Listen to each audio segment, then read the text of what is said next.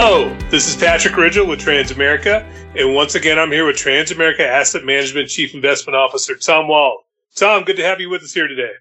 Thank you, Patrick. Nice to be here. So let's jump right in on the topic. I guess you could say that everyone is talking about. Let's talk about GameStop. Sure. I guess when a stock moves more than 500% in three days, I guess uh, a lot of people are going to be talking about it. Yeah, yeah, they are. Uh, and when it moves uh, 500% not based on its business fundamentals, I guess people are going to be talking about it even more. Yes.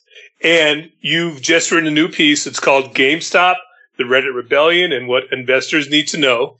That's right. And, and I just read it, and it's it's quite informative. It has a very educational section on exactly what short squeezes are and what causes them. But you know, but I think most importantly, really kind of lays out what happened with GameStop and other stocks like it, and I guess most importantly, what it all means for the broader markets. Thank you. Yeah, and I was particularly struck by this sentence. So I'm going to read it. It's difficult to look at this complete scenario as anything different than a lose lose outcome for all involved.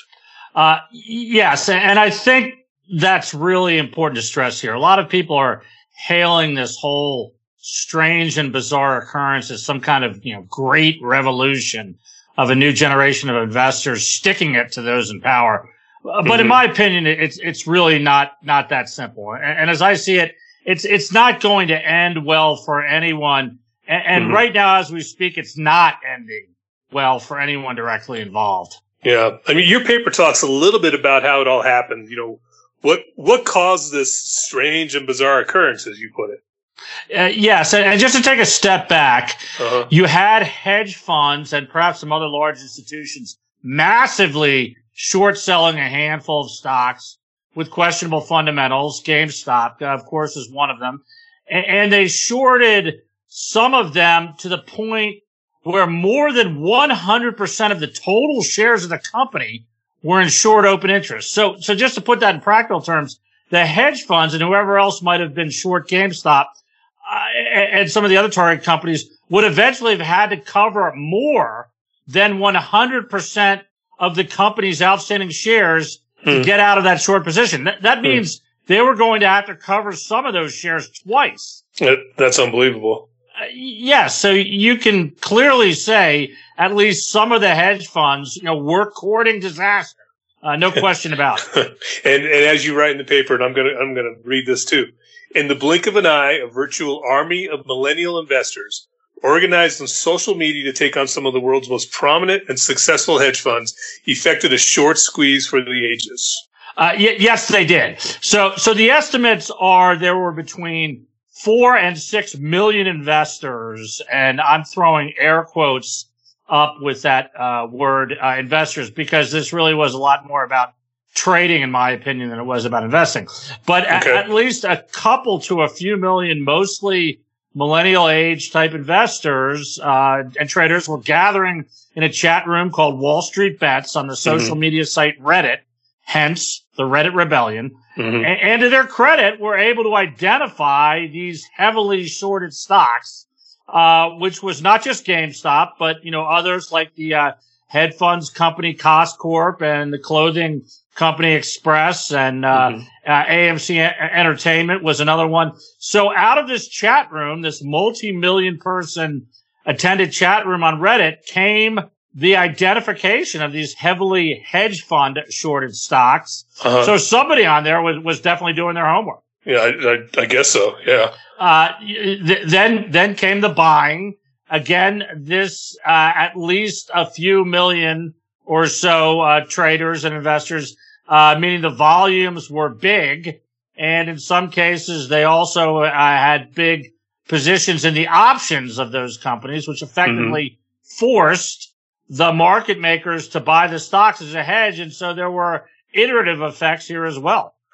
And the squeeze was on. Uh, y- yes, it was. So, and tell us again, for for the benefit of those listening, maybe not as familiar with short selling, precisely what is a short squeeze? Uh, yes, Patrick, and, and that's an important point here because that term has been batted around a lot these past couple of weeks. And to be mm-hmm. honest, I'm not so sure everybody on TV or in cyberspace uh, talking about short squeezes really knows exactly what they are. So mm-hmm. taking a step back, uh, short selling is, of course, the investment strategy of making money on a declining stock price. That investor, uh, and in this case, that was hedge funds. Uh, they have to borrow the shares uh, and sell them in the market based on their judgment that the stock will fall. And when they purchase those shares at some point in the future and at a lower price, presumably, uh, they then return it to those they borrowed the shares from, and then they can pocket the difference between where they originally sold it and where they later bought it. Okay. And, and just to clarify the terminology, that act of closing out the short sale with a purchase is referred to as covering the short or short covering. Okay. So short selling is a bit counterintuitive. You sell first and you buy second. Okay. Got it. Uh, and and it carries short selling carries a completely different and far wider ranging set of risks than your traditional long only investors who are just buying stocks, owning them, and selling them at some point in the future. Okay. And those risks are? Well, first I mentioned they have to borrow the shares, so there's leverage involved, and Uh-huh. the short selling has to result in profits higher than the interest costs. Sure. Uh, second, and most importantly, while a long only investor can only lose at most what they have invested in any given stock, a short seller faces at least the hypothetical risk of infinite losses as stocks can keep rising indefinitely. So there's no limit on the potential losses you could incur. Hmm. That's a little scary. Uh, yes, it is. And finally, when a long only investor incurs losses on a stock, that stock declines in dollar Mhm. terms, hence self reducing its future risk. Uh, Okay. When a short seller loses money, the opposite occurs. The position rises in dollar terms and therefore increases in risk. Okay. So, so let's talk more about that last one for a minute. Sure, because th- that one does play a big role in the short squeeze. Okay. Uh, let's say you're a regular investor and you put $10,000 in one stock.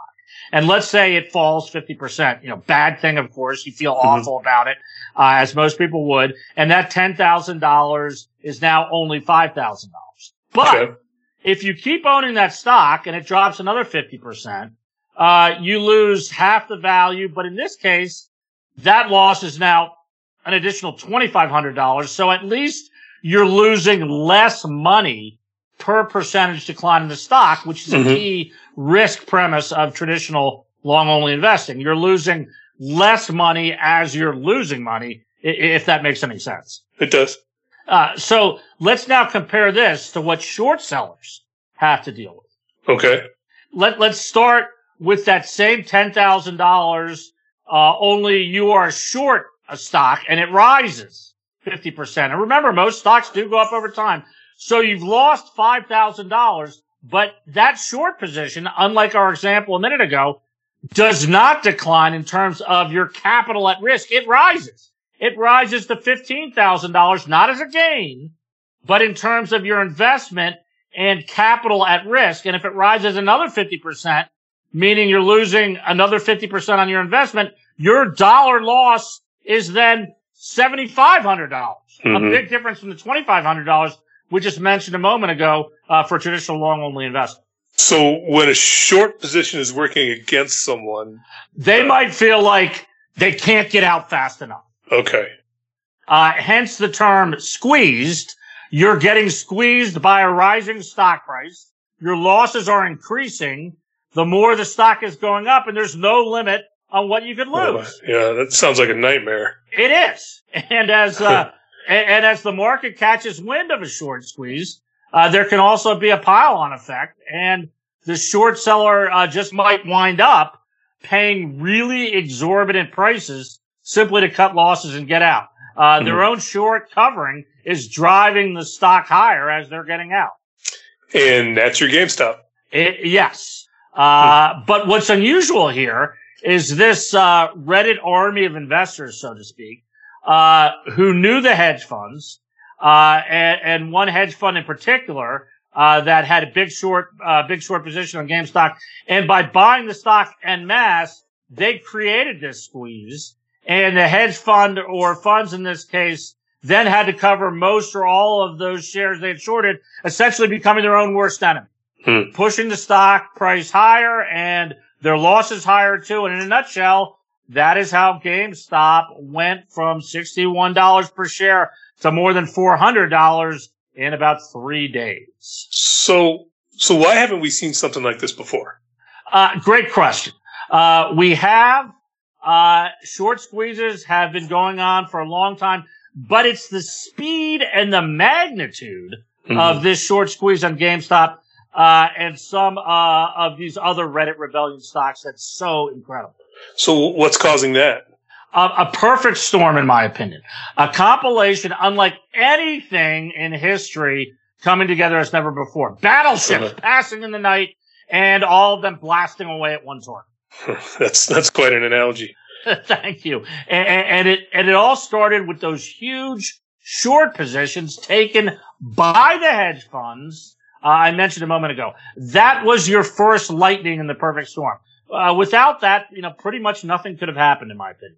Okay. Uh, then you have this generation of younger investors we just talked about organizing on social media, Reddit in this case. So you have exponentially rising trading power uh, coming from this group, uh, more and more each day as more people join this chat room. Uh, which was called Wall Street Bets. It, mm-hmm. It's almost like a science fiction type effect, you know, like the 1950s movie The Blob. Uh, the base of traders just keeps getting bigger and bigger then it gets channeled in the direction of only a few stocks. And that huge trading base uh, has access to new commission free type brokerage platforms like on Robinhood Financial. So they have a clear and inexpensive trading platform uh, to use. And let's throw in the Federal Reserve, who over the past year has, of course, uh, moved to zero short-term interest rates and provided a lot of liquidity in the markets uh, further encouraging these these traders. And then the final piece of the puzzle, which I also talk about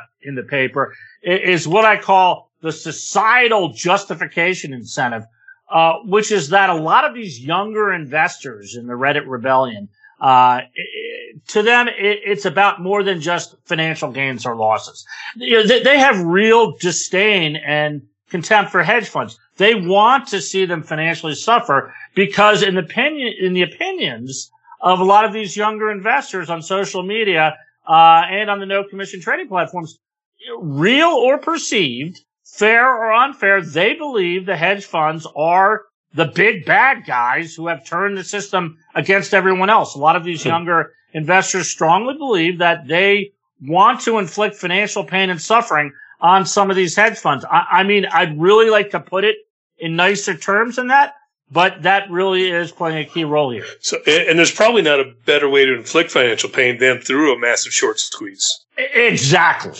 I yeah. mean, I can't think of anything more painful than being on the other side of watching GameStop go from $60 to $400 in, in three days and knowing with each dollar it's moving higher, you're losing more money. Yeah. yeah ouch. Ouch is right. Yeah. Now, Tom, you also mentioned in your paper the perception that it's a, a David versus Goliath type thing. Um, the younger investors are David and the hedge funds are Goliath. And David is beating Goliath in the submission here. yes, that's certainly uh, one of the narratives we're hearing a lot. Yeah. But, but I think it's not quite that simple. Uh. Yes, the hedge funds that were short GameStop have really been hurt here. And for some of them, it could potentially be operationally fatal. Uh, but the story isn't ending here. There, there's another act to play out in my judgment. And in that regard, the other analogy we're hearing a good uh, bit of is, uh, you know, quote unquote, hey, the hedge funds have been leaving the, the individual investors holding the bag for years. They make their money and move on. Individuals get stuck uh, after they've gotten out. I'm not saying that's necessarily a, a, fair assessment overall. I'm just saying that's a that's a common perception. And, okay. and so you're hearing that you know, quote unquote, this time around, the younger investors flipped the tables and the hedge funds were left holding the bag. Uh, I've been mm-hmm. hearing that metaphor a lot uh, this past week. That you know, quote unquote, the little guy has now finally fought back and left uh, the big guy holding the bag. Okay. Uh, now the problem with that declaration, so to speak. And I'm not necessarily agreeing with the first half of the premise that the hedge funds are always the big bad guys, but let's, let's put that aside for a minute. Uh, okay. the problem with uh, the quote unquote little guy finally turned the tables and left the, uh, left the big bad guy holding the bag is that in, in doing that, the little guy has now created, in my opinion, two bags. One bag, uh, the big hedge funds were holding, and that has clearly already exploded. Mm-hmm. And the second bag, uh, that anyone who bought and still owns GameStop and other stocks like it is now holding, and that one is exploding as we speak. Okay. So it, it's a lose-lose scenario for both sides. It's not ending well for anyone involved in this high stakes cross generational soap opera. It's just not. So, so what makes it end, or is this a new paradigm of investing here for good? Well, all of this, in my opinion, has been brought about by a perfect storm. Hedge funds shorting too many shares of the same companies, the instantaneous organization of young investors on social media, the hmm. commission free trading platforms and low interest rates, and the non-financial, non-financial incentives many of these younger investors have for squeezing short sellers. Mm-hmm. And the silver lining inside perfect storms is that the perfect conditions typically don't stick around forever. And in this case, I think uh, they could be de-perfecting themselves pretty quickly.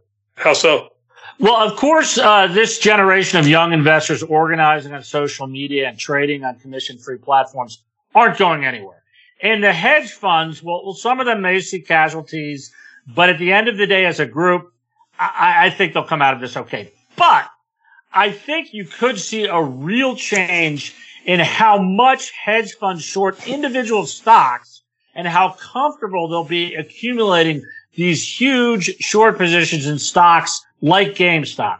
So the Reddit rebellion investor types may still have the cannons, but they won't necessarily have the ammunition. The ammunition mm-hmm. came from the hedge funds and other short sellers. And I think in the future, they'll be very reluctant to give them that ammunition again, so to speak.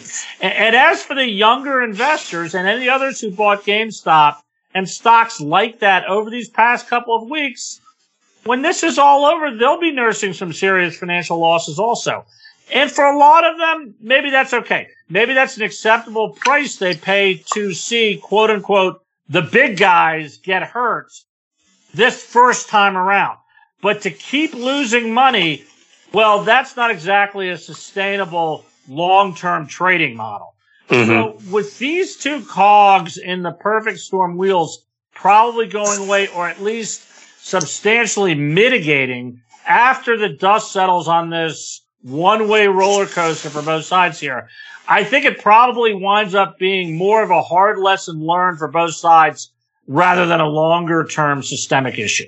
So it's lose lose for both sides, but what about for everyone else? How how does this disrupt the playing field for regular investors, both big and little, who are involved in any part of this? Uh, great question, Patrick. And, and that's the big issue, in my opinion. Will this impact the broader markets on a long-term basis? Is there systemic risk here uh, to widespread investors because of everything that's happened? And, uh, and my answer is no. Though we could see some short-term disruptions uh, and some you know, continued short-term volatility, uh, but it will not uh, be a longer-term systemic issue, uh, in my opinion, because of what we just talked about.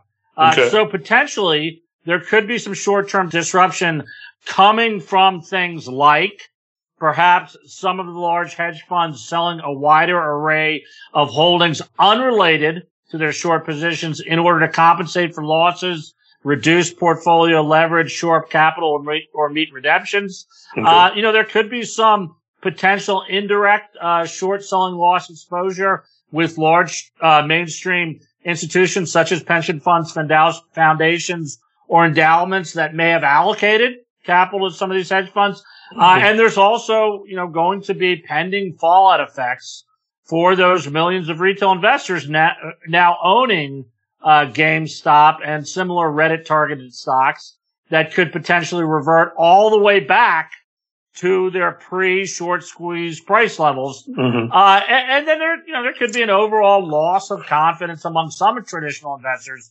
that might, that market prices you know, at times might not serve as true indicators of value for public companies. Uh, all of these factors, you know, could continue to pressure markets in the short term, but, but I think if so, they work themselves out in the longer term. Okay. So quite a, quite a drama this has been.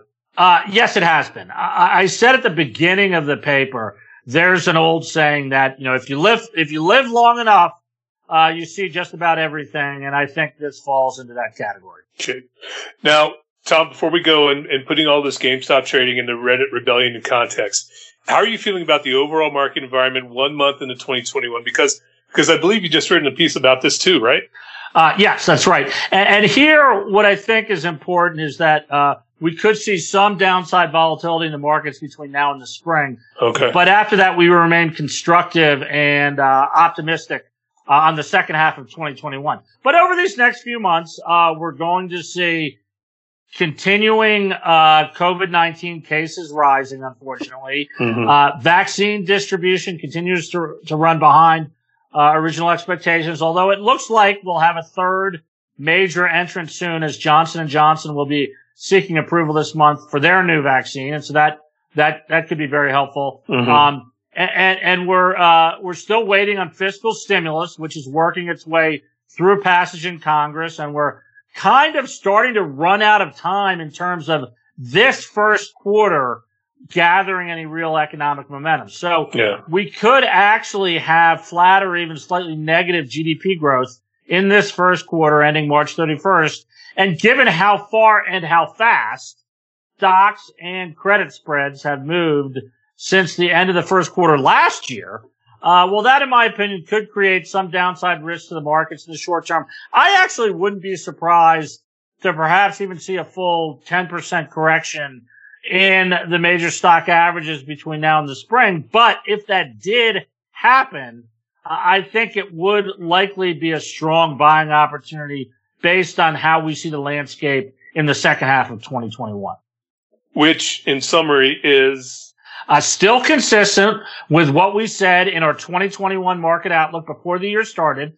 Those being factors such as strong economic resurgence in the second half of the year, potentially returning aggregate GDP back to pre-virus levels as vaccines achieve wider national distribution, a similar type recovery for annual corporate earnings growth for the year, also potentially exceeding pre-COVID profit levels for underlying S&P 500 companies.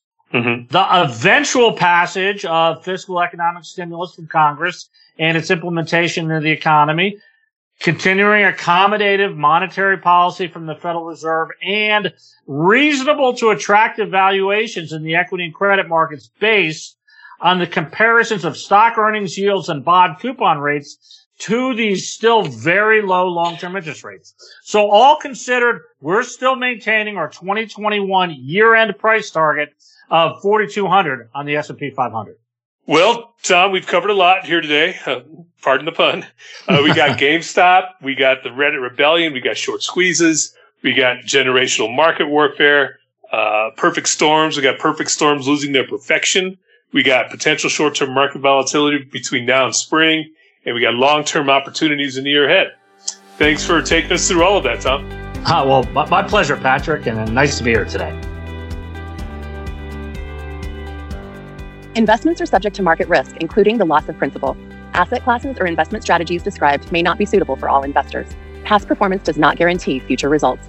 The information included in this podcast should not be construed as investment advice or a recommendation for the purchase or sale of any security. This material contains general information only on investment matters. It should not be considered as a comprehensive statement on any matter and should not be relied upon as such. The information does not take into account any investor's investment objectives, particular needs, or financial situation. The value of any investment may fluctuate. This information has been developed by Transamerica Asset Management Incorporated and may incorporate third party data, text, images, and other content to be deemed reliable. Comments and general market related projections are based on information available at the time of writing and believed to be accurate, are for informational purposes only, are not intended as individual or specific advice, may not represent the opinions of the entire firm, and may not be relied upon for future investing. Investors are advised to consult with their investment professional about their specific financial needs and goals before making any investment decisions. The COVID 19 pandemic has caused substantial market disruption and dislocation around the world, including the U.S. economies, and financial markets throughout the world are increasingly interconnected. economic, financial, or political events, trading and tariff arrangements, terrorism, technology and data interruptions, natural disasters, and other circumstances in one or more countries or regions could be highly disruptive to and have profound impacts on global economies or markets. Fixed income investing is subject to credit rate risk, interest rate risk, and inflation risk. Credit risk is the risk that the issuer of a bond won't meet their payments. Inflation risk is the risk that inflation could outpace a bond's interest income. Interest rate risk is the risk that fluctuations in interest rates will affect the price of a bond. Investing in floating rate loans may be subject to greater volatility and increased risks. Equities are subject to market risk, meaning that stock prices in general may decline over short or extended periods of time.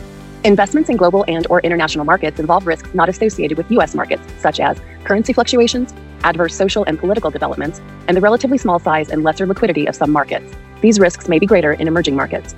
Transamerica Asset Management Incorporated is an SEC registered investment advisor.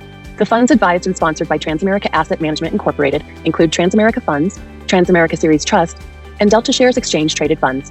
Transamerica Asset Management Incorporated is an indirect wholly owned subsidiary of Aegon NV, an international life insurance, pension, and asset management company. 251 041.